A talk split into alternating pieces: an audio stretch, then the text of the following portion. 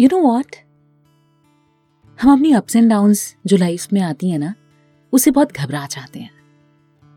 लेकिन आपको पता है लाइफ में अप्स एंड डाउन्स होना बहुत ज़रूरी है।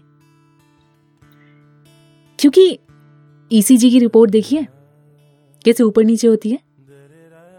अगर ईसीजी e की रिपोर्ट में स्ट्रेट लाइन आ जाती है ना तो उसका मतलब क्या होता है? कि हम ज़िंदा नहीं हैं। इसीलिए लाइफ में अप्स एंड डाउन्स आने ज़रूरी है ज़िंदा रहने के लिए, चलते रहने के लिए। लाइफ का एक रिदम बना रहता है।